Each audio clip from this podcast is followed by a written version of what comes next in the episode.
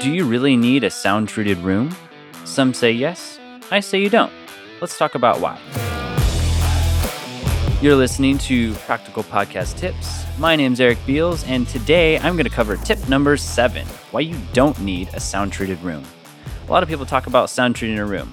I don't believe that this is necessary, though. Let's go over why.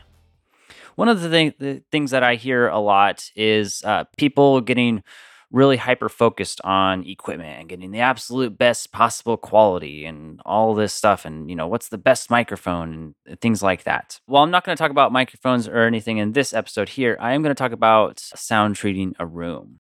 In my experience, while sound treating a room certainly helps, and there's nothing wrong with doing so, it can get over-focused on by a lot of people.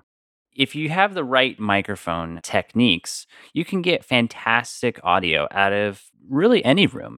Right now, actually, I'm in a horrendously treated room. And one of the reasons I'm doing that is actually just to show, for one, to show that you can get great quality out of a poorly treated room.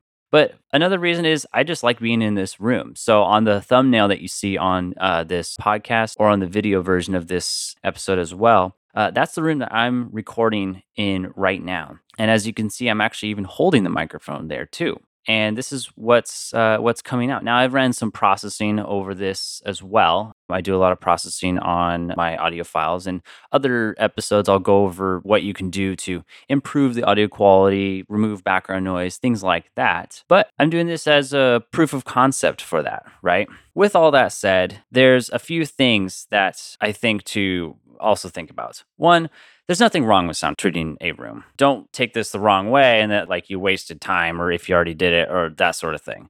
Not at all. In fact, it's much better to do so. One way to improve on it, as well as if you have software, some editors have this built in. It's called a de-reverber.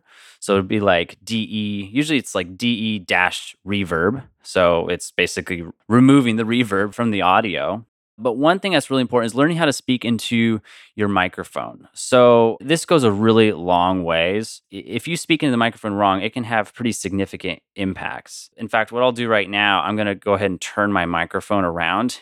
I'm using what's called a side profile intake on the audio. Some of them have what's called a front profile. But if I turn my microphone around, you see how it's absolutely horrendous now. It's echoey, it sounds terrible, and all I did was I rotated the microphone. It's still 2 inches from my mouth, and I'm going to rotate it back, and now you see it sounds all nice. Again, there was no difference in my placement of the microphone, only with the rotation of it. So one thing that's really, really, really important to know is how's your microphone placement in front of you, and is it rotated properly? Especially if it's a side profile. One thing that's significantly more important than any quality thing is your content. Focus on your content. What are you going to be talking about? Structuring it out. That is far more important than focusing on your audio quality and focusing on sound treating a room. There is like a threshold, if you're in like a hurricane or something like that, people probably aren't going to be able to hear you very well. I think that threshold is as long as people can clearly hear what you're saying and understand you, and there's no distracting noises in the background. That's going to be the most important thing. Anything beyond that will help with comfortability, will help with the overall sound, and it'll just be a bit more pleasing. I don't believe it's going to have any real impact on the success of your podcast, which is really the most important thing. Content and your marketing are really the two things that's going to impact your podcast much more so than the quality of your audio. So you don't need a sound-treated room to record in to have a successful podcast. If that's kind of holding you back, you're not really sure how to do it, definitely don't let that stop you. The most important thing is focus on your content, the structure of your podcast, and marketing your podcast. That's it for today. I'll see you in the next episode. Hey, thanks for listening. If you liked this episode, feel free to leave us a review. I'd love to hear how it helped.